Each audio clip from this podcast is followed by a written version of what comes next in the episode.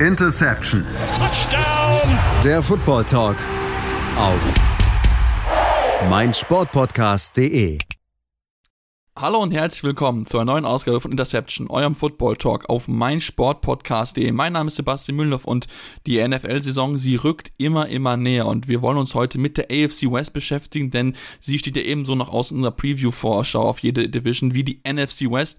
Und äh, ja, die AFC West ist wahrscheinlich die spannendste Division in dieser Saison, ähm, denn dort ist enorm viel Potenzial, viele Topstars sind dorthin gewechselt, Russell Wilson, Devontae Adams.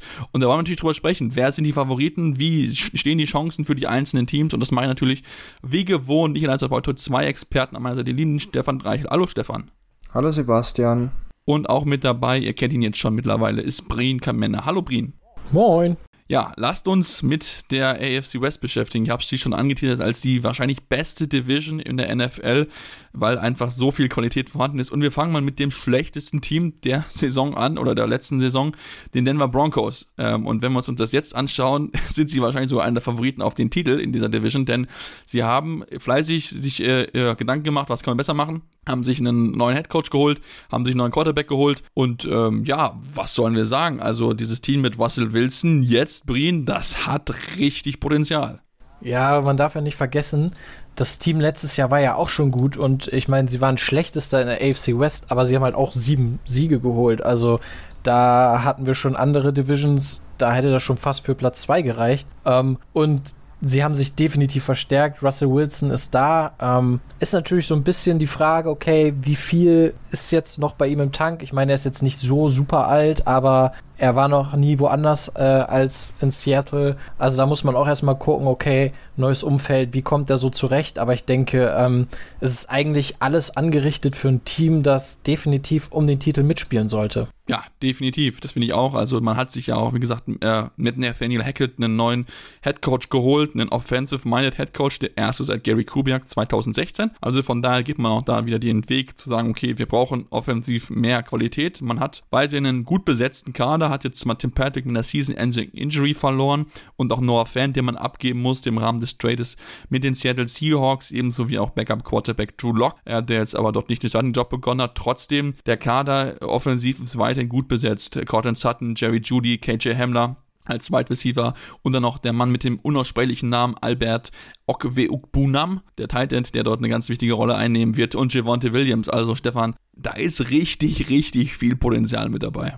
Ja, erstmal vielen Dank, Sebastian, dass du die Aussprache des Titan-Namens übernommen hast, dass ich Sehr das gerne. nicht machen musste. Ähm, nee, aber wie, schon, wie du schon gesagt hast, also ähm, die Offense ist echt gut aufgestellt. Also Wide Receiver muss man ganz klar sagen, ja, der, die Verletzung von Tim, äh, Tim Patrick tut sicherlich weh, weil vielleicht dahinter einfach ein bisschen die Tiefe fehlt. Das muss man ganz klar sagen. Klar, die Nummer ersten drei, KJ Hamler, Kirtland Sutton, Jerry True, die sind echt alle gut. Aber dahinter ist eben dann im Endeffekt Seth Williams wahrscheinlich schon die Nummer 4. Ähm, Kendall Hinton, den man vielleicht sogar noch als äh, Quarterback kennt. Quarterback kennt, äh, sollte vielleicht ja dann auch noch den einen oder anderen Snap sehen, aber ob das jetzt so erfolgreich sein wird, weiß ich auch nicht. Aber auch auf äh, Running Back Javante Williams, ganz klar, ist wahrscheinlich der etatmäßige Starting Running Back. Aber es gibt eben auch noch einen Melvin Gordon, der sicherlich auch noch äh, den einen oder anderen Snap bekommt und einfach als Powerback sicherlich äh,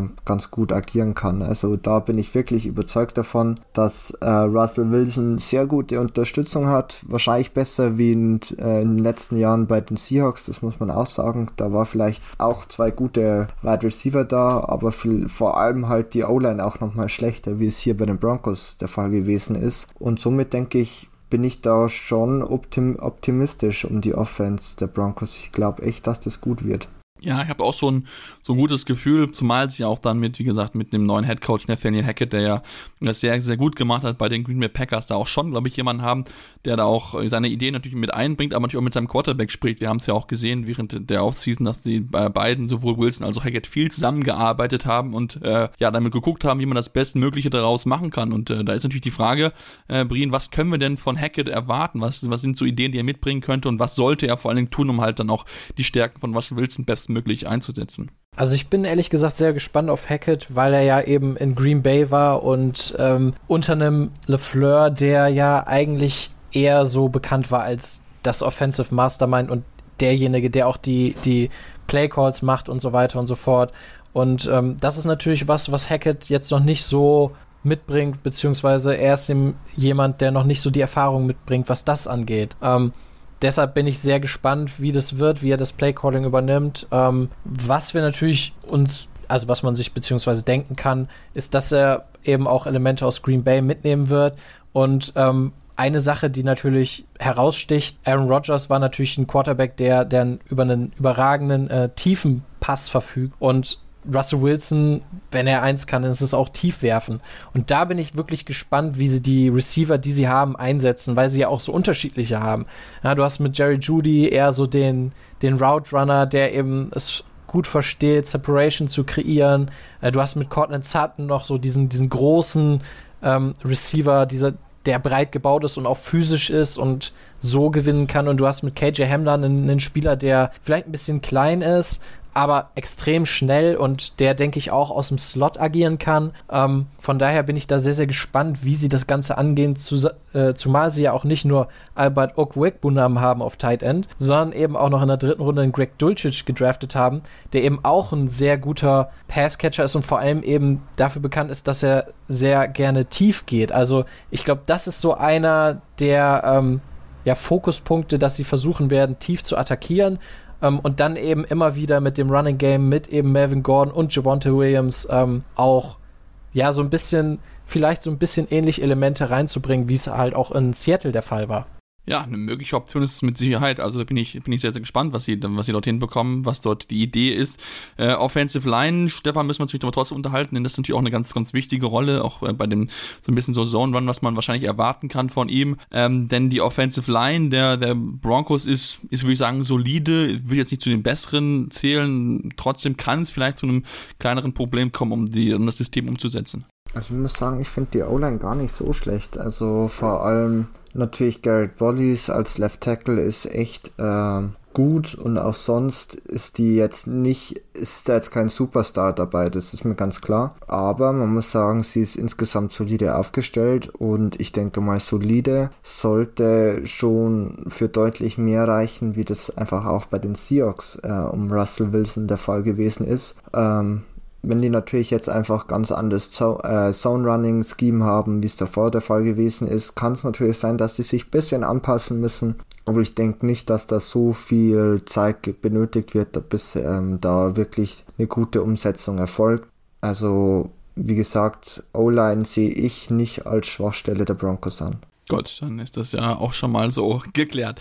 Dann lass uns ähm, zur, zur Defensive kommen, die wir ja auch kennen aus der Vergangenheit, dass ja durchaus auch einer der Stärken gewesen ist, der äh, Denver Broncos aus der Vergangenheit. Ähm, man hat weiterhin spannende Spieler auf jeden Fall mit dabei. Bradley Sharp, Kareem Jackson, Justin Simpson, Simmons, Patrick Sotain, der Zweite. Ähm, also von daher, da ist auch da viel, viel Potenzial. Zumal man sich ja noch Randall, Randall Gregory geholt hat von den Dallas Cowboys. Also von da sollte der Pass Rush zumindest äh, Brieden eine gute, gute Rolle spielen. Ja, denke ich schon. Ähm, sie haben ja Von Miller im Laufe der, der vergangenen Saison getradet zu den Rams. Von daher ist es jetzt, würde ich den jetzt nicht mehr als akuten äh, Abgang bezeichnen, weil das eben schon letzte Saison so war. Äh, Randy Gregory hatte eine richtig gute Saison äh, bei den Cowboys. Da gab es ja auch so eine, so eine komische Geschichte, dass er erst eigentlich bei Dallas bleiben wollte und eigentlich schon bereit war, einen Vertrag zu unterschreiben. Die Cowboys dann aber irgendwie nochmal, ja, im Vertrag Sachen ändern wollten und dann hat er eben doch nicht da unterschrieben, ist eben doch dann zu den Broncos gegangen. Ähm, für, die, für Denver natürlich ein Glücksgriff, weil jetzt hast du natürlich auf der einen Seite Randy Gregory, auf der anderen Seite Bradley Chubb, wenn er denn mal fit bleiben kann. Das ist eben das große Problem bei einem Chubb. Und du hast dahinter auch noch einen Nick Bonito, den du in der zweiten Runde gedraftet hast, ähm, der auch so ein, so ein ja, sehr starker Speed-Rusher ist und den du dann auch wirklich so in, in offensichtlichen Passing-Situationen reinbringen kannst, der dann nochmal so eine, so eine richtige Speed-Komponente reinbringt. Also von daher denke ich, ähm, der Pass-Rush sollte wirklich wieder okay sein, zumal sie sich eben auch einen äh, DJ Jones geholt haben ähm, auf Nose Tackle, der vorher bei San Francisco gespielt hat. Und ich könnte mir auch vorstellen, dass sie so ein bisschen ähm, versuchen defensiv äh, ja so ein bisschen in das ja äh, in dieses Scheme reinzugehen oder in die Richtung zu gehen von den 49ers Ähm, von daher, ich bin ziemlich gespannt, was wir sehen können, aber ich glaube, der Pass Rush wird schon ganz gut sein, auf jeden Fall. Ja, denke ich auch. Und Secondary würde ich jetzt mal auch behaupten, Stefan ist jetzt auch nicht unbedingt der, der große, große Schwachpunkt, denn wie gesagt, da sind ja auch spannende Namen mit dabei. Man hat ja noch Quan Williams geholt von den 49ers, der noch dazugekommen ist. Ähm, ja, also von daher auch da die komplette Unit eigentlich schon einer auch der Stärken. Ja, ganz klar. Also äh, mit Ronald Darby und Patrick Sutton, der the third, äh, the second, hast du wahrscheinlich sehr zwei sehr gute Starting Cornerbacks, die dann echt nochmal um ja gute Spieler ergänzt werden. Zum Beispiel auch ähm, wo ist er denn? Michael, oh, oh jetzt muss ich es wieder richtig aussprechen. OJ Mudia, ähm, der wahrscheinlich auch sicherlich die ein oder andere ähm, Spielzeit bekommen wird, weil er einfach auch letztes Jahr noch nicht so viele Snaps hatte, aber da dann auch gut gespielt hat. Ähm, Safety, Justin Simmons, Kareem Jackson, J.R. Reed, also hier hat man auch wirklich echt gute Namen. Die Secondary ist echt auch stark und insgesamt, wenn man sich so das Roster anschaut der Broncos, muss man mit dem eigentlich ganz klar um die Playoffs mitspielen. Also so da war wirklich so der Punkt, eigentlich der Starting äh, Quarterbacks, der gefehlt hat oder einfach auch für Probleme gesorgt hat. Das sollte jetzt dieses Jahr ganz anders sein, natürlich. Ja, definitiv, das sollte eigentlich anders sein. Schauen wir mal, was dann für die Denver Broncos los ist. Wie gesagt, da ist viel, viel Potenzial vorhanden in dem Kader, aber wenn wir uns halt die restliche Division angucken, da sieht es nie sonderlich viel schlechter aus. Wir wollen uns jetzt gleich mit anderen drei Teams beschäftigen, äh, Los Angeles Chargers, den Las Vegas Raiders und den Kansas City Chiefs, deswegen bleibt dran, ihr bin das selbst in eurem Football Talk auf meinsportpodcast.de. Schatz, ich bin neu verliebt. Was? Drüben. Das ist er. Aber das ist ein Auto. Ja, eben. Mit ihm habe ich alles richtig gemacht. Wunschauto einfach kaufen, verkaufen oder leasen. Bei Autoscout24. Alles richtig gemacht. Ja, nachdem wir jetzt uns mit den Denver Broncos beschäftigen haben, die wir als einen heißen Kandidaten auf den Division-Titel beschäftigt haben, oder zumindest hochgelobt haben, haben wir ein weiteres Team in Los Angeles Chargers, deren Chancen auf den Division-Titel auch nicht so viel schlechter stehen, wenn wir uns damit beschäftigen. Äh, Stefan, lass uns mit, mit dem Team anfangen von Justin Herbert, der jetzt in sein drittes Jahr in der NFL geht. Ähm, nachdem er die ersten ja wirklich mit Sturm erobert hat, hat er jetzt im zweiten Jahr so ein bisschen nicht ganz so überragende Zahlen aufgelegt. Ich denke, da muss man noch, glaube ich, aus Sicht von Brandon Stallion ihn noch ein bisschen besser einfach ja, in, in Szene setzen, um dann noch mehr sein Potenzial, was er ja durchaus hat, äh, in Szene, also halt zu entbinden und quasi ihn laufen zu lassen. Ja, also ich finde, das Wichtigste ist zu sehen, dass einfach ein wahnsinniges Potenzial in Justin Herbert steckt. Und ich bin mir auch sicher, dass er einfach dieses Jahr wirklich sehr, sehr gute Leistungen zeigen wird. Ähm, das liegt für mich an mehreren Faktoren. Über die O-Line, ich glaube, über die haben wir auch letztes Jahr schon viel gesprochen, weil einfach letztes Jahr auch die großen äh, Verpflichtungen gekommen sind, den Corey Lindsley und Rashawn Slater aus dem Draft, die auch beide wirklich sehr, sehr gut abgeliefert haben aber auch der, der Receiving Core ist für mich immer noch sehr gut aufgestellt mit Keenan Allen, ähm, mit ich müsste immer noch Mike Williams da sein, genau mit Jared Everett, der wahrscheinlich immer noch eine bessere Titan-Verpflichtung ist wie Jared Cook, der erst letztes Jahr als Starting äh, Titan aufgetreten ist und auch Austin Eckler ist immer noch als ja, Passcatcher aus dem Backfield sehr, sehr, sehr gefährlich. Also insgesamt muss man sagen, ist die Offense meiner Meinung nach sehr gut mit eben noch Potenzial, weil Justin Herbert jetzt erst in seine dritte Saison geht. Also man hat wahrscheinlich immer noch nicht den besten Justin Herbert gesehen. Ähm, das kann vielleicht auch noch sein, dass es mehrere Jahre dauert, bis es soweit ist, aber man weiß jetzt schon auf jeden Fall, dass er sehr, sehr gut ist. Und ähm, das sollte wirklich allen Chargers-Fans, aber auch den Verantwortlichen und den Head Coach äh, zu hoffen geben. Jetzt muss man es eben nur auch mal in Resultate umsetzen, weil das einfach auch das Problem war. Letztes Jahr die Playoffs nicht erreicht, einfach dann ein bisschen so den Heartbreak gehabt am letzten Spieltag, aber das muss einfach besser werden. Ja, definitiv muss das, muss das besser werden. Lass uns mit dem äh, äh, Spielerpotenzial beschäftigen. Du hast ja schon einen oder anderen Namen erwähnt, den man dort hat, äh, Gerald Everett zum Beispiel.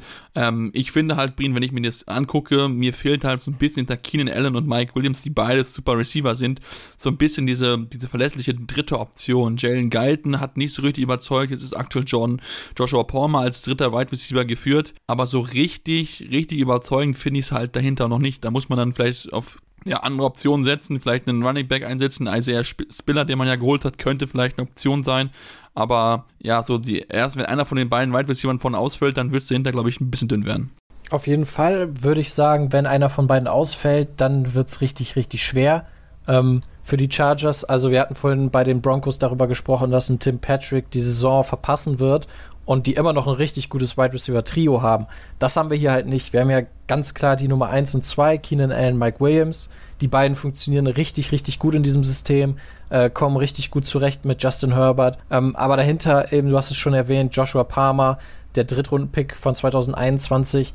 Ähm, ich glaube, man erwartet sich so ein bisschen von ihm so den nächsten Schritt, dass man sagt, okay, letztes Jahr war ganz okay, aber noch nicht so die super Rolle gehabt oder diese riesige Rolle gehabt. Und jetzt ist es eben so, dass man sagt, okay, der ist jetzt ähm, eben klarer Starter und äh, soll dann auch auf jeden Fall den nächsten Schritt machen.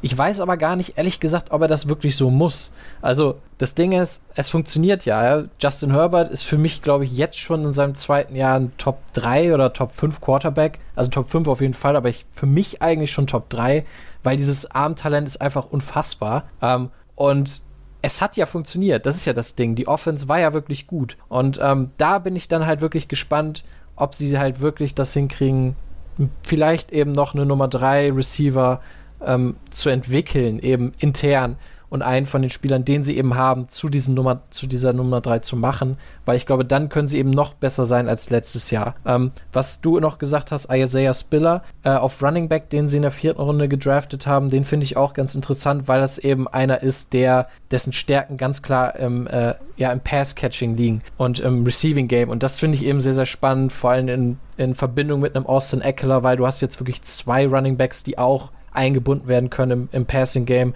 Und ähm, da könnte ich mir vorstellen, dass sie da auch relativ kreativ rangehen. Ja, das ist mit Sicherheit noch eine, eine, Sache. Man muss überlegen, dass man ja auch Austin Eggler letztes Jahr wirklich sehr, sehr häufig eingesetzt hat. Das kann man auch ganz schon, schon so sagen. Äh, und da ist ja die, der zweite Platz jetzt so ein bisschen, so ein bisschen up for grabs. Zwar Joshua Kelly ist so ein bisschen der vielleicht Favorite, der dort, der dort ist, aber man hat ja Justin Sexton gehen lassen, der jetzt zu den Detroit Lions gegangen ist. Ähm, und da kann man vielleicht wirklich dann überlegen, ob man da irgendwie, ähm, ja, durch, ein bisschen durchwechselt, man noch ein bisschen so guckt, okay, was sind dann für die Gegner, für ein Matchup, was man da vielleicht nutzen kann, ob es mehr so ein bisschen so ein Power Running Back sein oder ein bisschen, äh, bisschen was kreatives kreativeres, ein bisschen was beweglicheres. Äh, man hat ja da auch noch äh, Larry Roundtree den dritten, den man nicht außer Acht lassen sollten. Also von daher ähm, bin ich bin ich da sehr sehr gespannt drauf und ja natürlich klar auch ganz ganz wichtig wird halt die Offensive Line sein. Also Stefan hat es ja schon erwähnt gehabt, ähm, dass man da schon was Besseres erwarten kann, aber ich glaube ohne eine richtig richtig gute Offensive Line wird halt auch ähm, das dann noch nicht so schwierig werden, denn wir dürfen auch nicht vergessen die Pass Rushes, die dort teilweise auf auf äh, Herbert warten in der, in der Division, Stefan, die sind auch nicht ganz ohne. Also von daher braucht man dringend jetzt den, den Next Step der Offensive Line. Ja, aber insgesamt ist die halt schon echt gut. Also ich habe ja schon äh, Corey Lindsley und Sean Slater angesprochen. Man hat ja auch Sion Johnson äh, als 17. Pick des diesjährigen Draftes verpflichtet. Also man hat auch diesen Need nochmal gesehen, dass der ganz klar da ist. Das Einzige, was halt wirklich ein bisschen schwierig ist, ist Right Tackle mit Trey Pipkins. Ähm, Oder Storm Norton, einer von beiden, ja. Ja, die beide jetzt nicht die wahnsinnige Klasse haben. Zion Johnson natürlich bleibt abzuwarten, wie er sich entwickelt oder wie er spielt als Rookie. Aber potenziell hast du da wirklich eine sehr gute Offensive Line. Klar, Potenzial ist da, vor allem halt auf der rechten Seite, aber die linke Seite ist, würde ich sagen, sehr, sehr, sehr gut. Ähm, also immer die linke Seite laufen. ja, nur, nur links laufen, ganz klar, nur links laufen. Genau. Ähm, nee, aber wie gesagt, also um die O-Line, das ist für mich auch so ein Punkt, muss ich sagen. Ich habe es gesagt, bei den Broncos mache ich mir keine Sorgen, aber das ist hier nochmal ein ganz anderes Niveau für mich. Also wenn die einigermaßen gut spielen, wenn sie und Johnson überzeugt, dann ist das für mich eine Top 5 O-Line der Liga, ganz klar. Aber man hat halt auch sehr viel Geld in die Hand genommen, dann muss das halt auch äh, in sowas dann resultieren. Ja, definitiv. Und wenn wir über viel Geld in die Hand nehmen, sprechen, dann müssen wir natürlich aber auch über die Defense sprechen. Denn das war ja so ein bisschen das Problemfeld im vergangenen Jahr. Man hat ja eigentlich mit Brandon Staley jemanden geholt, der ja die, die Rams Defense ja wirklich brutal äh, gesteigert hatte nochmal. Klar, natürlich entsprechend Spieler gehabt, aber trotzdem, was da gemacht wurde, wurde von vieler Seite sehr gelobt. Deswegen ist er überhaupt auch erst Head Coach geworden in der NFL. Und ja, da war man natürlich nicht so ganz zufrieden und ja, man gibt da dann mal fleißig Geld aus, holt sich Khalil Mack per Trade, holt sich mit JC Jackson den besten Cornerback, der auf dem Markt dabei gewesen ist, Sebastian Joseph Day dazu geholt. Also Breen, da hat man fleißig investiert und dann jetzt mittlerweile aber auch eine tolle Unit zusammengestellt. Auf jeden Fall. Vor allen Dingen hat man jetzt auch die Spieler, ähm, die es eben einem Brandon Staley ermöglichen, sein ja doch relativ komplexes Defense-Scheme umzusetzen. Ja, es war ja letztes Jahr so ein bisschen das Problem, dass man immer den Run nicht verteidigen konnte und dann hast du eben gesagt, okay, dann holen wir uns eben noch mal drei neue Interior Offensive Linemen, äh, Interior Defensive Linemen äh, mit einem Morgan Fox, ähm, den man aus Carolina geholt hat, äh, einem Austin Johnson den man von den Giants verpflichtet hat, und eben Sebastian Joseph Day, der auch so ein bisschen, ja, so ein bisschen unterschätzter Spieler ist, der einfach richtig gut ist in dem, was er macht. Ähm, und der eben auch, und ich glaube, das ist ganz wichtig, der eben Brandon Staley kennt, der von den Rams kommt, der auch schon unter Staley gespielt hat. Und ich glaube, das gibt dann auch so einem Spieler wie Jerry Tillery, der ja auch ähm, 2019 Erstrunden-Pick war, auch in der Interior Defensive Line spielt, ähm, der eigentlich ein sehr, sehr explosiver Pass-Rusher sein sollte, das bisher noch nicht so wirklich zeigen konnte. Und ich glaube, da kann man jetzt mehr mitmachen, weil man eben auch die Spieler drumherum hat. Ja, die Stars hatte man sowieso, man hatte einen Joel Bosa, jetzt hat man sogar noch Khalil Mack, also eins der, wenn nicht das beste Pass-Rush-Duo der Liga auf jeden Fall. Ähm, dahinter hat man auch noch ganz interessanten Kyle Verneu. Also da bin ich auch sehr gespannt, wie man den einsetzt. Ähm, ist ja auch so ein Hybrid-Spieler Linebacker und Pass Rusher. Ähm, von daher, man hat jetzt wirklich so die Spieler, dass man sagen kann, okay, wir haben die Spieler, die sich wirklich nur mit Pass Rush beschäftigen oder vor allem mit Pass Rush und du hast dahinter die, die die Lücken stopfen, vor allem dann eben gegen den Lauf. Und das finde ich sehr, sehr klug, weil sie eben nicht, sie haben das, sie haben zwar viel Geld und auch viel Ressourcen in die Hand genommen, aber die nicht einfach so blind verpulvert, sondern wirklich auch mit Auge die Spieler verpflichtet. Ja, das würde ich auch auf jeden Fall so sagen wollen, dass man da nicht äh, einfach wild Geld um, um sich geschmissen hat, um irgendwas zu lücken, sondern wirklich geschaut hat, okay, was sind die, die Lücken, wo wir haben können, wo, wo müssen wir einfach investieren, was brauchen wir da an Unterstützung. Ähm, und ähm, sobald man natürlich auch vorne was getan hat, muss man natürlich trotzdem so ein bisschen noch abwarten, Stefan, was die Secondary macht. Denn außerhalb von JC Jackson ist da halt viel hoffen, dass sich die Jungs verbessern. ja, aber man muss auch sagen, dass man auch einiges an jungen Spielern da einfach auch in Starting-Rollen hat. Samuel Jr. wird jetzt erst in sein zweites Jahr gehen. Ähm, dann müsste es gleich noch Bryce Callahan sein. Der ist zwar nicht mehr der Jüngste. Da ist eher so die Frage, obwohl ich sage, JC Jackson, äh, Asante Samuel Jr., gutes Cornerback-Duo. Callahan als Slot-Corner auch noch okay. Derwin James hat ja wirklich einen Wahnsinnsvertrag jetzt unterschrieben. Ähm, wenn er fit ist, ist er sicherlich einer der besten Safeties der Liga. Also auch hier ganz wichtig, dass du hier so einen Ankerpunkt in der Defense hast. Und äh, Nasir Adderley hat letztes Jahr auch schon eine deutliche Verbesserung gezeigt, wenn man einfach nur seine PFF-Grade mal anschaut. Die ist von 50,8 auf 67,3 hochgegangen. Das ist jetzt nichts Überragendes, aber solide. Und insgesamt muss man halt so sagen, ist die Secondary ja sicherlich nicht das Prunkstück der Defense, ganz klar. Man hat halt so eins, einfach zwei große Namen, JC Jackson und ähm, Derwin James. Derwin James, genau. Drumherum ich glaube, dass sie schon viel Impact haben werden insgesamt auf das Team. Und drumherum ist es vielleicht durchschnittlich bis oberer Durchschnitt. Aber dadurch, dass das wahrscheinlich auch einfach durch einen besseren Pass Rush dieses Jahr sicherlich nochmal ein bisschen nach oben gehoben wird, denke ich mal, kann man auch mit der Secondary und deren Qualität leben als Chargers Team.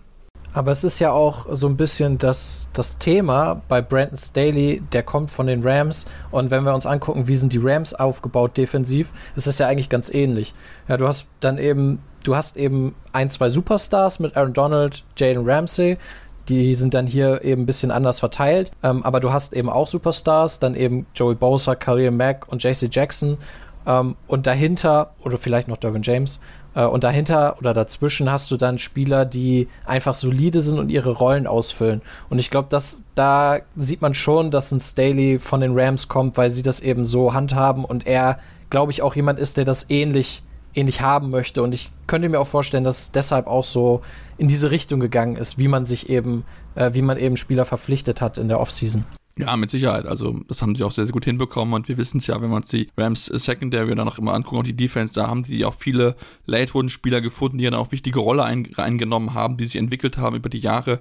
Äh, also von daher, ähm, da ist mit Sicherheit die Strategie gar nicht so verkehrt, das auch so zu fahren. Natürlich, klar, muss jetzt, das wird ein bisschen Zeit brauchen, bis sie natürlich dann auch dieses äh, Level dann entwickeln, weil bei den Rams ist ja auch so, dass sich dann auch über die Jahre erst so nach und nach entwickelt haben, dass die Jungs aus der dritten, vierten Runde jetzt nicht sofort die Superstars geworden sind, die guten Spiele, die man haben wollte, sondern dass einfach es zu eins, zwei, drei Jahre gedauert hat, bis sie da hingekommen sind. Aber natürlich trotzdem die Idee und auch die, die Philosophie kann man ja auf jeden Fall mitnehmen. Dann schauen wir mal, wie gut das funktionieren wird. Wie gesagt, das Team ist auf jeden Fall sehr, sehr gut besetzt und ähm, ich denke auch, äh, Brandon Staley möchte es auch in diesem Jahr jetzt dann unbedingt in die Playoffs schaffen. Aber wie gesagt, es ist nicht einfach in dieser Division. Die sind letzter Dritter geworden und haben es ganz, ganz knapp verpasst im letzten Spiel gegen die Las Vegas Raiders. Und darüber wollen wir gleich sprechen, über die Raiders und natürlich aber auch am Ende noch über die Chiefs, die vielleicht das schlechteste Team sind. Mal gucken. Wir, hören, wir sprechen gleich drüber hier.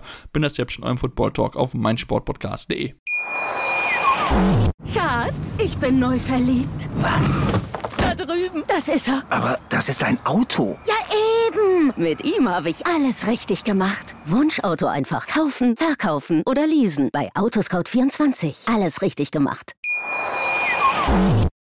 Ja, und jetzt sind wir zurück bei der AFC West Preview und unserer Vorschau auf die spannendste Division in der NFL. Das können wir schon mal verraten. Die ersten zwei Teams haben wir schon hinter uns mit den Chargers und auch mit den Denver Broncos. Und jetzt kommen wir zu den Las Vegas Raiders, die es im vergangenen Jahr geschafft haben, noch in die Playoffs einzuziehen, nachdem es da auch ja ein bisschen Chaos ist. John Gruden wurde entlassen. Ähm, trotzdem hat man es hinbekommen mit Brian Sikachia. Ich, sein Nachname ist ein bisschen schwierig auszusprechen. Ähm, und ja, jetzt haben sie einen neuen Head Coach mit Josh McDaniels wir kennen ihn als Offensive Coordinator der New England Patriots. Sein zweiter Versuch, nachdem es bei den Broncos vor zwölf Jahren, glaube ich, ist es gewesen, 10, äh, 12, 13 Jahren, nicht funktioniert hat, darf er jetzt den zweiten Versuch starten, hat mit Derek Kahn einen guten Quarterback und ähm, ja, was können wir erwarten? Ich glaube, das ist die ganz, ganz große Frage, Stefan. Ähm, schafft er es beim zweiten Anlauf und macht es diesmal besser? Ja, ich bin da irgendwie, ich weiß noch nicht wirklich, was ich da über die, von den Raiders halten soll. Ähm, man muss natürlich hier auch ganz klar drüber reden, dass man vor allem in der Offense eine wahnsinnig namhafte, aber auch insgesamt sehr gute Verpflichtung gemacht hat in äh, Devontae Adams, der von den Packers gekommen ist als Free Agent.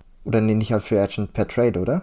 Per Trade müsste es gewesen sein, nachdem man gleich ihm Franchise-Tag gegeben hat. Und er jetzt mit Derek Carr wieder zusammenspielt. Ja, per Trade ist es, ja, ja, auf jeden Fall. Genau. Ähm, mit dem er schon College zusammengespielt hat. Also hier Connection definitiv äh, bereits vorhanden zwischen äh, Quarterback und Wide Receiver. Auch Derek Carr hat insgesamt jetzt nochmal einen Vertrag bis 2025 erhalten. Das heißt, oder es zeigt einfach ganz klar, dass das Front Office äh, ja Vertrauen in Derek Carr hat als Quarterback. Muss sagen, ja, sehe ich auch, aber mir fehlt eben bis auf Devontae Adams ähm, dann noch Darren Waller und zu einem gewissen Teil vielleicht noch Hunter Henfro einfach in der Offense so ein bisschen die Unterstützung. Ähm, klar, Samir White als äh, Rookie Running Back und Josh Jacobs als äh, wahrscheinlicher Starting Running Back werden beide auch nicht allzu schlecht sein. Aber sonst habe ich da schon ein paar Sorgenfalten, ehrlich gesagt, auf der Stirn bei, dem, bei der Raiders Offense. Okay, das ist natürlich sehr, sehr, sehr spannend. Äh, ne? Bin ich mal, dass du da so ein paar Sorgenfalten hast, natürlich klar. So ein bisschen positionsmäßig, Wide Receiver, glaube ich, verfügen sie vielleicht über den schlechtesten in der, in der Division, wenn man drüber redet. Der Monte Adams, klar, natürlich ein sehr starker Mann. Darren Waller mit Sicherheit auch jemand, wo du drauf bauen kannst. Und dann hast du mit Hunter Wendt einen guten, guten dritten Mann. Und dahinter, ja, wird es dann aber wirklich noch wirklich dünn. Wenn man, wenn Keelan Cole ein dritter äh, Wide Receiver ist, mit dem du vielleicht aufläufst. Ich glaube, sagt das relativ viel über deine Depth aus, ähm, mit McCollum Collins, Tyron Johnson, Dealon Donner, Isaiah Zuber und DJ Turner, da ist ja nicht sonderlich viel Qualität dahinter. Aber natürlich trotzdem, du hast trotzdem, wie ich finde, äh, Brien drei starke Leute, die du dort immer wieder einsetzen kannst. Ähm, die spannendste Frage eigentlich ist auch noch, was mit George Jacobs passiert, denn dort halten, halten sich weiterhin hartnäckig die Gerüchte, dass er eventuell per Trade abgegeben wird. Aber ähm, glaube ich, so sonderlich richtig wäre das, glaube ich, nicht. Oder was meinst du? Ja, also sie haben ja die Fifth-Year-Option nicht gezogen. Also es ist sein letztes Jahr. Ähm, ich könnte es ehrlich gesagt nicht nachvollziehen. Ich bin der Meinung, dass Josh Jacobs ein überdurchschnittlicher Running Back in der NFL ist. Ähm, klar war er jetzt ein Erstrunden-Pick wert, wahrscheinlich eher nicht, aber da ist er ja bei den Raiders in den letzten Jahren in guter Gesellschaft. Ähm, von daher, ich denke, dass man ihn behalten sollte. Man hat in der vierten Runde noch Samir White äh, verpflichtet, der so ein Powerback ist. Ähm, und ja, ich hoffe ja, dass man vielleicht es endlich mal schafft, Josh Jacobs vielleicht ein bisschen mehr äh, im Passing-Game einzusetzen.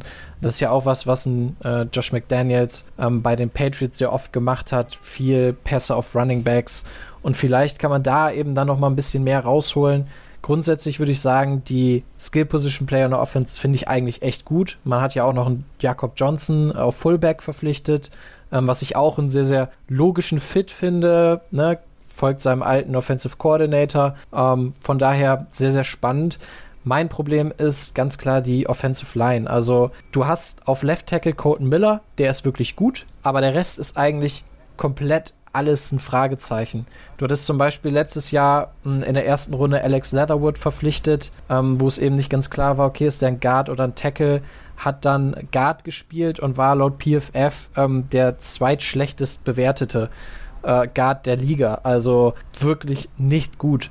Ja, und ähm, jetzt soll er Right Tackle spielen. Das könnte ihm ein bisschen entgegenkommen, weil er auch eher als Tackle im College gespielt hat. Aber ja, wenn man sagt, okay, wir haben hier den zweitschlechtesten Guard der Liga, laut PFF, äh, und stellen den auf Tackle, weiß man nicht, ob das so wirklich die Formel für Erfolg ist. Und die anderen Positionen, also die Interior Line, Andre James, John Simpson, Lester Cotton, man hat in der dritten Runde noch Dylan Parham verpflichtet. Das sind jetzt auch alles nicht so die überragenden Namen. Von daher würde ich sagen, die Skill Position Player und die Receiver sind gar nicht mal das große Problem. Ich glaube, die Offensive Line wird deutlich, deutlich schl schlechter oder deutlich schlimmer sein, weil Derek Carr auch ein Quarterback ist, der eben nicht so gut mit Druck umgehen kann. Von daher brauchst du da eigentlich eine starke.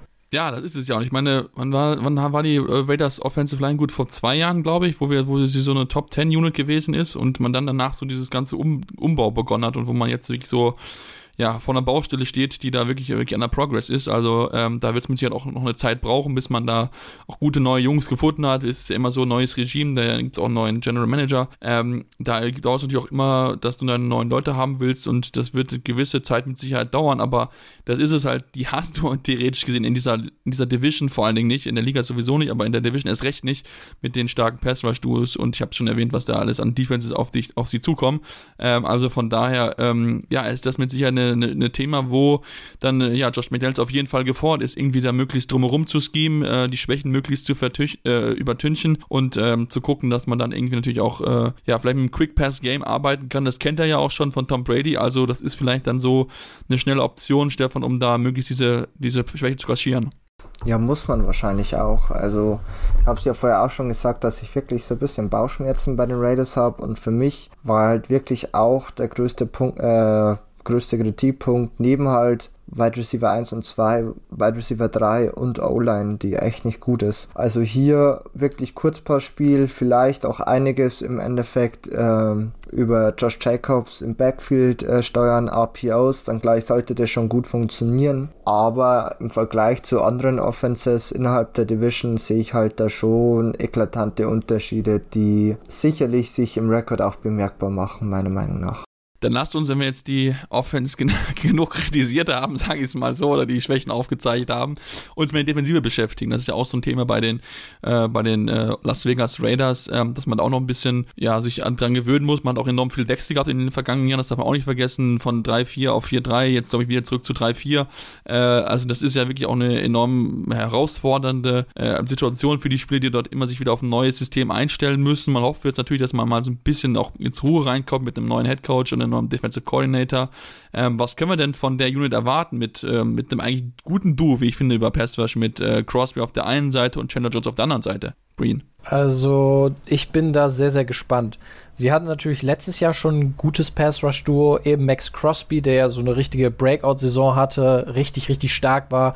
Ähm, und auf der anderen Seite eben Yannick Ngakwe, äh, der ist jetzt weg. Ja, den hat man zu den Colts getradet und dafür eben mit Rock Yassin einen Cornerback bekommen, wo man auch ganz klar sagen muss, Cornerback war eben auch eine von den Schwachstellen. Ähm, von daher fand ich das gar nicht so verkehrt, dass man gesagt hat, okay, wir äh, nehmen jetzt einen Spieler aus einer Position, wo wir wissen, okay, das ist eigentlich eher eine Stärke und versuchen dann dafür einen Spieler zu bekommen, der eine Schwäche mindert, die wir haben.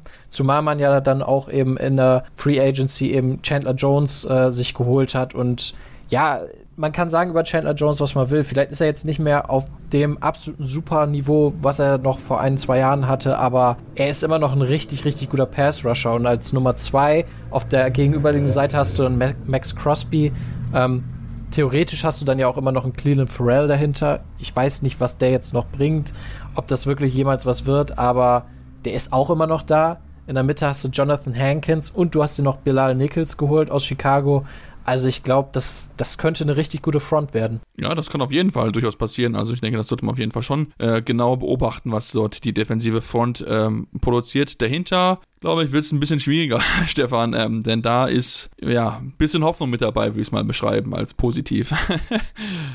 ja, also wie du schon Also vor allem, vor allem die Linebacker-Position ist für mich immer, immer noch das große Fragezeichen dieser gesamten Unit. Puh, würde ich, also ja, schon, würde ich aber auch hier nicht als größtes Fragezeichen äh, bezeichnen. Also du hast im Endeffekt ganz klar für mich Denzel Perryman, der okay ist, würde ich mal sagen, mehr sicherlich nicht, ähm, der im Endeffekt sicherlich starten wird. Und dann müsste es noch äh, Divine Diablo, weiß gar nicht, wie man ihn richtig ausspricht, letztjähriger Diablo, Diablo hätte ich jetzt Diablo, gesagt. ja, mhm. zwei Drittrund, äh, letztjahr, letztjähriger Draftpick der Raiders, die beiden sollten im Endeffekt starten und dann vielleicht noch Jayon Brown, ähm, der die Jahre davor ja immer bei den Titans gespielt hat. Ist wirklich kein gutes Linebacking-Core, aber vielleicht eben auch mit potenziell noch ein bisschen Upside bei Diablo, Perriman und Brown weiß man sicherlich, was man davon bekommt. Was für mich halt wirklich noch viel, viel dramatischer ist, ist ehrlich gesagt die Cornerback-Position. Ähm, ich sehe Trayvon Mullen, ich sehe Anthony Everett, Rock Yassin, die ich jetzt alle nicht als sehr oder als gute Starter in der NFL bezeichnen würde. Der einzige, der wirklich letztes Jahr sehr gut überrascht hat und insgesamt sehr gut gespielt hat, Nate Hobbs. Aber auch das gepaart eben mit nicht guten Safeties. Also Jonathan Abram hat bis jetzt überhaupt nicht überzeugen können, der ehemalige Erstrunden-Pick. Trevon Merrick wird sicherlich ähm, ja noch äh, sicherlich noch besser werden. War letztes Jahr schon nicht schlecht, aber jetzt in seinem zweiten Jahr sicherlich noch mal einiges von seinem vorhandenen Potenzial zeigen können. Duran Harmon kommt äh, von den Falcons zurück. Auch er war jetzt nicht schlecht, aber ist auch hier abzuwarten, was er leisten kann. Also gehe schon mit mit dir, Sebastian, dass der Linebacking Core nicht gut ist, aber ich finde die Secondary noch mal eklatant schlechter. Ja, das äh, würde ich dir jetzt nicht unbedingt widersprechen, dass auch die Secondary jetzt nicht unbedingt so stark ist. Ähm, da ist halt auch, ja, jetzt vielleicht mal ein bisschen Abram ausgenommen, ist da halt auch so, ja, nichts Halbes und nichts Ganzes, würde ich mal sagen, mit dabei. Also da ist halt irgendwie noch so viel zu tun und wenn du dir halt überlegst, okay, was du halt an starken äh, ja, Quarterbacks als Gegner hast, starken Wide Receiver als Gegner hast, ist das schon äh, einfach ein Ries Risiko, was du in der Division hast und ähm, das vielleicht dann auch zu, dazu führt, dass du vielleicht auch die schlechteste, schlechteste Team in der gesamten Division bist, auch wenn du dann vielleicht trotzdem noch Potenziale hast, aber ähm, wenn du das anguckst, Brien, das ist halt wahrscheinlich auf dem Papier die schlechteste Defense in der NFC West. Ähm, ja, boah, da muss ich erstmal nachdenken. Ist es die schlechteste Defense in AFC West? Wahrscheinlich schon, aber es heißt nicht, dass sie schlecht ist. Also, wie gesagt, ähm, ich bin da vielleicht auch einfach ein bisschen positiver als ihr. Ähm, was ich noch ganz interessant finde, welchen Spieler sie sich noch verpflichtet haben in der Free Agency, ist ein Anthony Everett. Ähm, der kam aus Baltimore, ist ein Spieler, der auf Safety, auf Cornerback eingesetzt werden kann. Ähm, finde ich ganz spannend. Auch ein Amik Robertson finde ich eigentlich einen, einen, interessanten Cornerback, der halt wahrscheinlich eher im Slot beheimatet sein wird. Also ähm, ich sehe es vielleicht einfach ein bisschen positiver als ihr, weil ich vielleicht auch sage, okay, ähm, Nate Hobbs hat letztes Jahr gut performt, und Trevor Murray, sage ich, der wird einfach noch ein bisschen besser. Ähm, und Rock Yassin ist zumindest ein solider Spieler. Also würde ich vielleicht sagen, ja, die Secondary ist auf jeden Fall nicht das Prunkstück dieser Defense oder dieses Teams allgemein. Aber ist halt die Frage, wie gut muss die Secondary wirklich sein, weil der Pass Rush meiner Meinung nach wirklich gut sein wird. Und das denke ich, ich glaube, dass sie so auch die Defense aufbauen werden, dass sie sagen werden, okay, wir wollen zum Quarterback kommen, wir wollen unsere Secondary dadurch entlasten. Und ich denke, dass das mit den Spielern, die sie haben, auch durchaus möglich ist. Ja, schauen wir dann einfach mal, was dann die noch Saison zeigen wird. Ich meine, das ist ja bisher wirklich noch so ein bisschen, ja, äh, suchen im Dunkeln, was dort genau passieren wird. Vielleicht gibt's die große Überraschung, lassen uns auf jeden Fall überraschen und äh, ja, dann lass uns dann noch jetzt zu dem letzten Team kommen, den Kansas City Chiefs, die natürlich als, äh, ja, mit dem großen Namen mit Patrick Mahomes reingehen wollen, aber natürlich einen wichtigen Abgang verloren haben und darüber wollte ich besprechen, wie man das auffangen kann. Deswegen bleibt dran hier bei der Selbst eurem Football Talk auf meinsportpodcast.de. Schatz, ich bin neu verliebt. Was? Da drüben. Das ist er. Aber das ist ein Auto. Ja, eben. Mit ihm habe ich alles richtig gemacht. Wunschauto einfach kaufen, verkaufen oder leasen. Bei Autoscout24. Alles richtig gemacht. Ja, und jetzt kommen wir zum letzten Team in der AFC West, den Kansas City Chiefs, die natürlich auch in diesem Jahr als heiße Anwärter auf den Super Bowl gelten. Aber es ist jetzt, glaube ich, eine ganz, ganz große Frage, die über dem Team aktuell schwebt. Wer ersetzt Tyreek Hill? Wir erinnern uns, er ist ja, wollte den Trade haben, ist jetzt bei den Miami Dolphins. Der AFC East Vorschau kann ich gerne nochmal auf hinweisen, gerne anhören und dann erfahren, was wir von den Dolphins mit Hill erwarten. Jetzt natürlich trotzdem, und wenn wir uns mit den Chiefs beschäftigen, man muss die Lücke ja irgendwie füllen. Ne? Man hat zwar weiterhin Travis Kelsey, aber trotzdem trotzdem hat man ja so diesen, diese zweite Option, die da offen ist. Und ähm, man hat sich ein paar neue Spieler geholt. Julius Smith-Schuster ist dazugekommen von den Pittsburgh Steelers, Marcus Wallace-Scantling von den Green Bay Packers und hat auch im Draft ein bisschen nachgelegt. nachgelegt. Ähm, ja, was machen wir jetzt damit, Brien? Äh, wer nimmt diese Rolle ein? Ähm, und wer holt dann die? Also, wer wird der 2000 Yard Receiver? Das muss ja eigentlich einer von denen machen. Oder ist es ein äh, Committee-Ding, dass einfach jeder versucht, irgendwie so 700 Yards zu machen? Also, ich rede mich da erstmal ein bisschen raus und sage, die Nummer 1 wird definitiv Travis Kelsey sein. ähm, also. Ja, immerhin. Äh, das ist halt das Ding. Wenn du so einen Spieler hast, dann hast du ja eine Nummer 1 Receiver im Endeffekt, ne? Auch wenn er Tight End spielt, der ist das ganz klare Nummer 1 Target von Mahomes und äh, ich denke, das wird sich auch in der nächsten Saison nicht ändern. Und was Hill angeht, was natürlich auffällt, ist, dass sie einige sehr unterschiedliche Spieler geholt haben, was natürlich auch so ein bisschen dann den Schluss zulässt, dass man eben versucht, statt Star Power mit Hill eben ein bisschen so das übers Kollektiv zu kommen und eben die Spieler ja eben verschiedene Rollen einnehmen zu lassen. Ja, du hast natürlich auf der einen Seite Nicole Hartman ist noch da, der ein sehr guter Speedster ist, ähm, der vielleicht dann auch ein bisschen mehr als Deep Threat eingesetzt wird. Du hast natürlich einen Marquez Valdes Scantling geholt ähm, aus Green Bay, der eben auch so ein bisschen ähnlich ist, auch ein sehr starker Spieler, äh, wenn es darum geht, tiefe Pässe zu fangen, wenn er sie dann fängt. Ähm, du hast dann eben für einen Slot einen Juju Smith-Schuster, wo du eben auch sagen kannst, ja, Verletzungsprobleme sind definitiv da und das ist ein Fragezeichen. Aber da bin ich auch sehr gespannt zu sehen, wie der sich in dieser Offense ähm, ja macht. Und was ich ganz spannend fand, man hat sich eben in einer, im Draft, wie du es auch schon angeteasert hast, in der zweiten Runde noch mit Sky Moore ver verstärkt.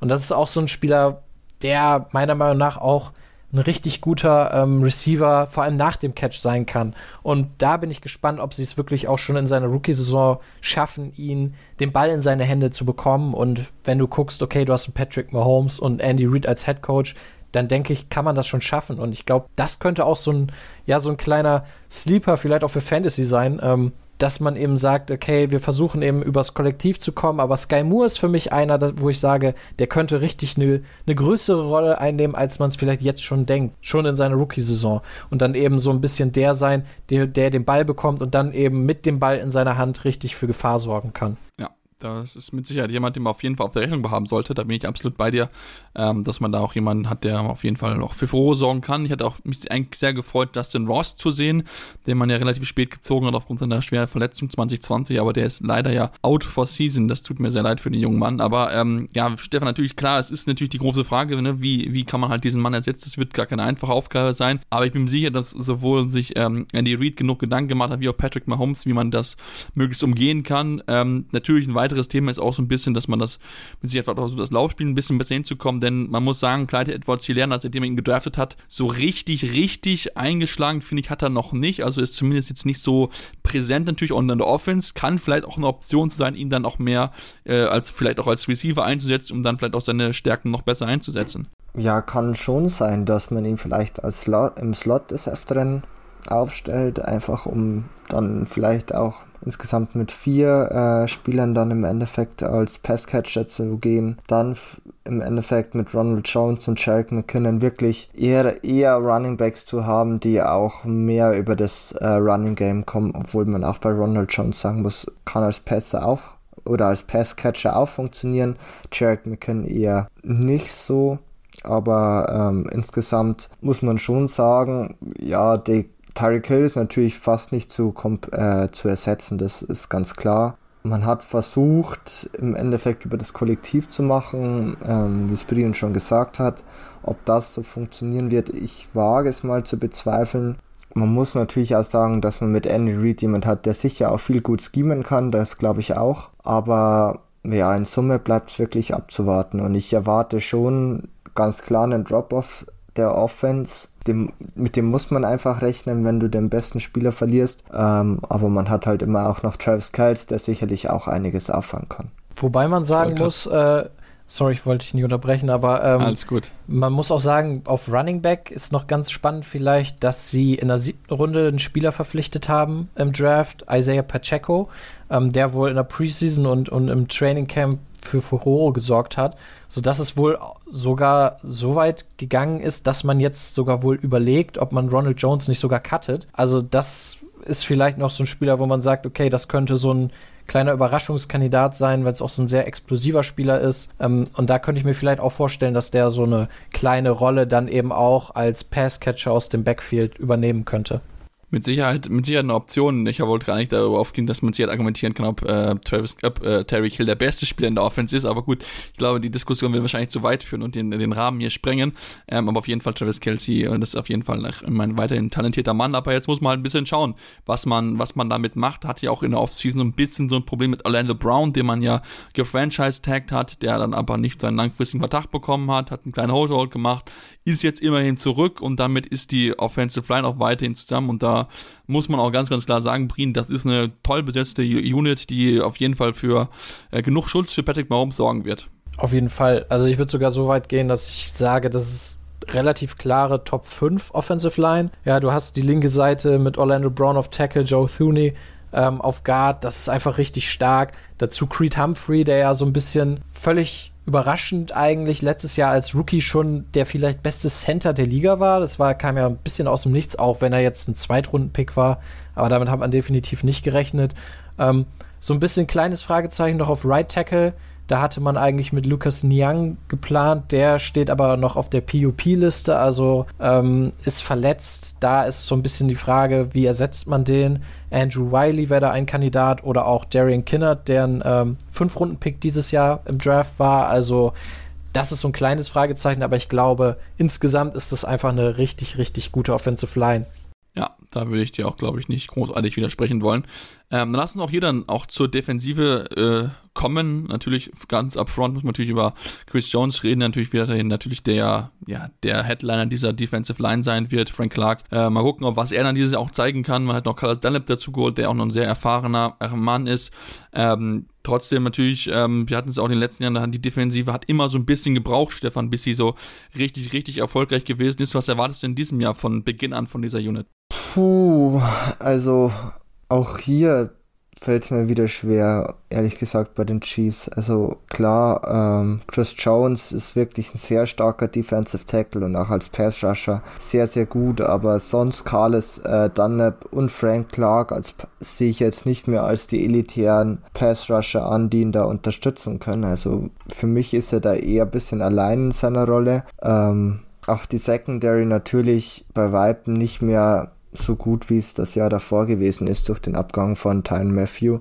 Man hat äh, Justin Reed von den Texans äh, verpflichtet als Ersatz, aber der hat im Jahr 2021 wirklich keine gute Leistung gezeigt. War laut PFF äh, nur der 86. von insgesamt 92 gegradeten Safeties, also das ist wirklich unterer Durchschnitt. Ähm, auf wen man sich freuen darf, ist ganz klar Leo Chenal auf äh, Linebacker und Trent McDuffie auf Cornerback. Also auch hier hat man erkannt, dass sicherlich noch ja, Potenzial nach oben da ist in der Defense. Aber so muss ich insgesamt sagen, sehe ich die Defenses als durchschnittlich an, aber ich glaube nicht, dass man als äh, Chiefs darauf hoffen kann, dass der Abgang von Tyreek Hill und vielleicht die fehlende Firepower in der Offense durch die Defense kompensiert wird. Das ist meiner Meinung nach überhaupt nicht der Fall und auf das darf man sich nicht verlassen. Nee, definitiv nicht, zumal man ja noch äh, Ward verloren hat zu San Francisco 49ers, was man nicht außer Acht lassen dürfen. Also da hat man schon noch den einen oder anderen verloren. Gut, klar, man hat auch Melvin Ingram gehen lassen, was jetzt nicht unbedingt ein großes Thema ist, weil er jetzt noch nicht so wieder erfolgreich ist, wie, wie es vielleicht mal zu Beginn seiner Karriere gewesen ist. Ähm, aber klar, dann hat man einfach, ja, man muss einfach hoffen, dass sich die Unit wieder findet, dass man da irgendwie was hin, hinbekommen kann, denn wir müssen es halt einfach sagen, das ist halt ähm, ja auch da an teilweise Positionen einfach hoffen, dass es, dass es dann klappt irgendwie irgendwie. Ähm, klar, es ist natürlich auch einfach, wenn du halt äh, gewisse Summe X halt an gewisse Positionen bezahlst, um einen Topspieler zu halten, dann musst du halt an gewissen Positionen Abstrichen machen und hoffen, dass die Jungs, die dann da sind, dann entsprechend äh, ja es irgendwie hinbekommen, gute Plays zu machen. Und da, ja, da muss man auch als Chiefs sich da halt natürlich drauf hoffen. Man hat, wie gesagt, Superstars in der Offensive mit, mit Kelsey, mit Patrick Mahomes, auch Chris Jones, der einiges an Geld verdient. Also da ist ein bisschen äh, Hoffen und Bangen äh, ein bisschen mit dabei, Brian. Ich weiß, wie du das siehst, aber ähm, ja, diese Defensive, sie, sie muss eigentlich steigern, nachdem sie ja diesen, diesen, diese, diese Niederlage da bekommen haben von den Bengals, aber so richtig viel Hoffnung hm, habe ich da nicht. Naja, da würde ich tatsächlich sogar teilweise mal widersprechen, weil ich sehe schon eine gewisse Upside, weil sie eben junge Spieler verpflichtet haben. Also sie haben ja nicht Tyreek Hill einfach so gehen lassen, das muss man ja auch sagen. Sie haben ja auch Picks zum Beispiel zurückbekommen.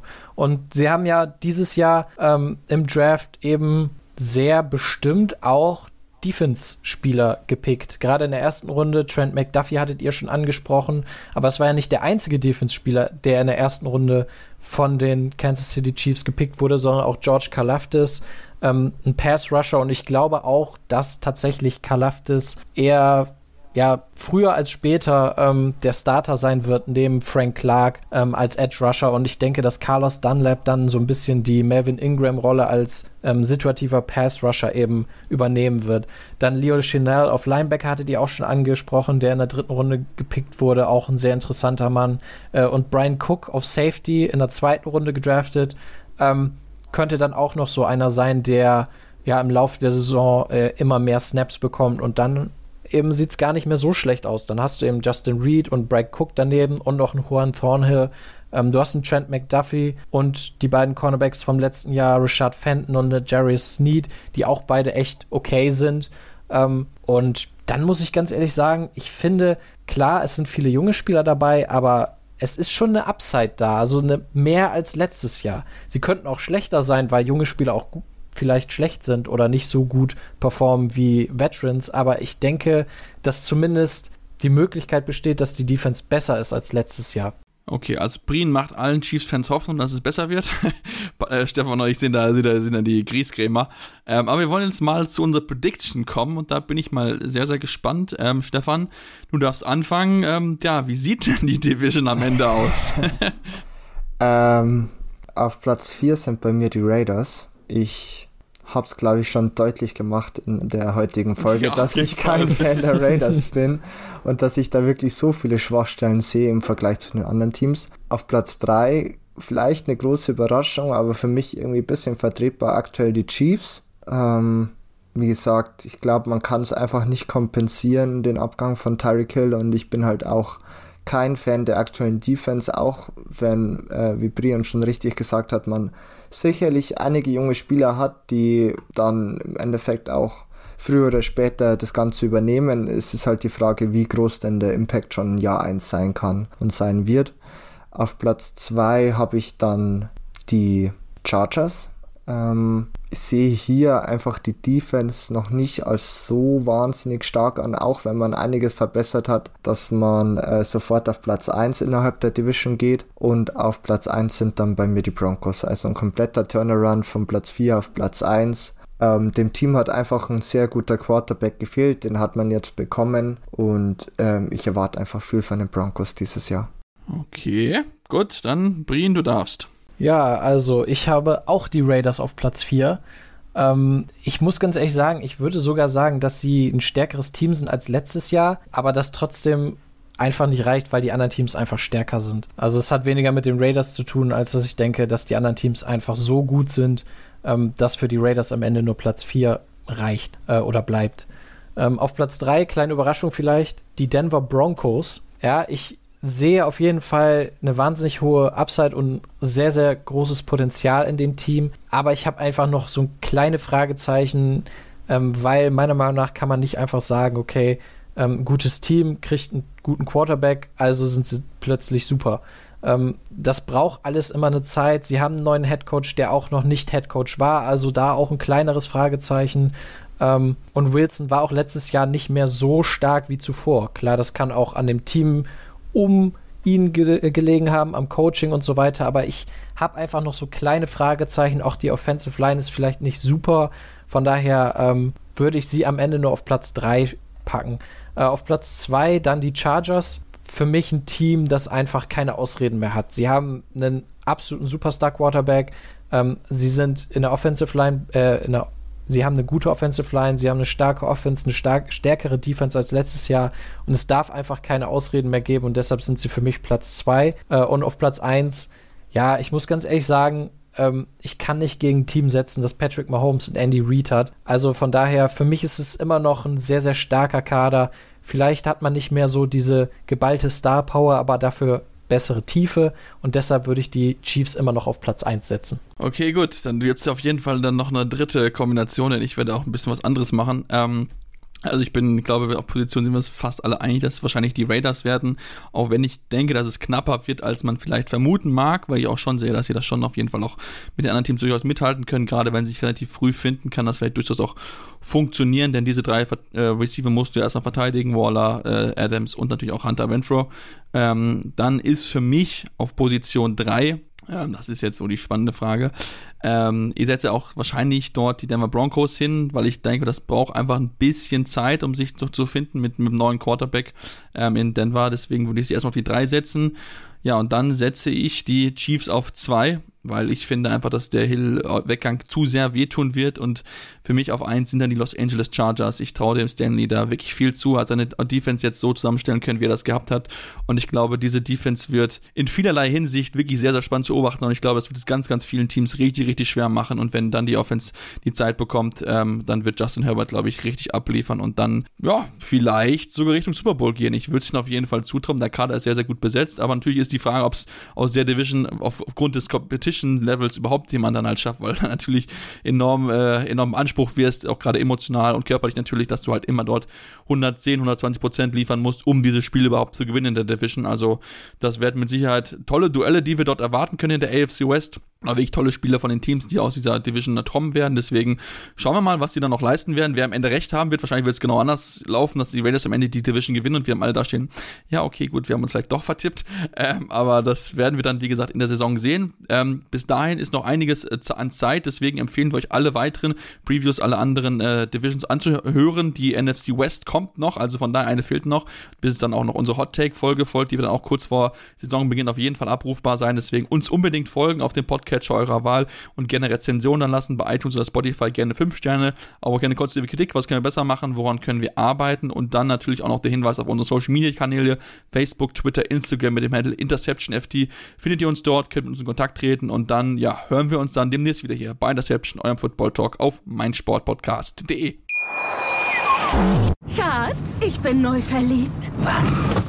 Drüben. Das ist er. Aber das ist ein Auto. Ja, eben. Mit ihm habe ich alles richtig gemacht. Wunschauto einfach kaufen, verkaufen oder leasen. Bei Autoscout24. Alles richtig gemacht. Interception. Touchdown! Der Football Talk. Auf meinsportpodcast.de. Schatz, ich bin neu verliebt. Was?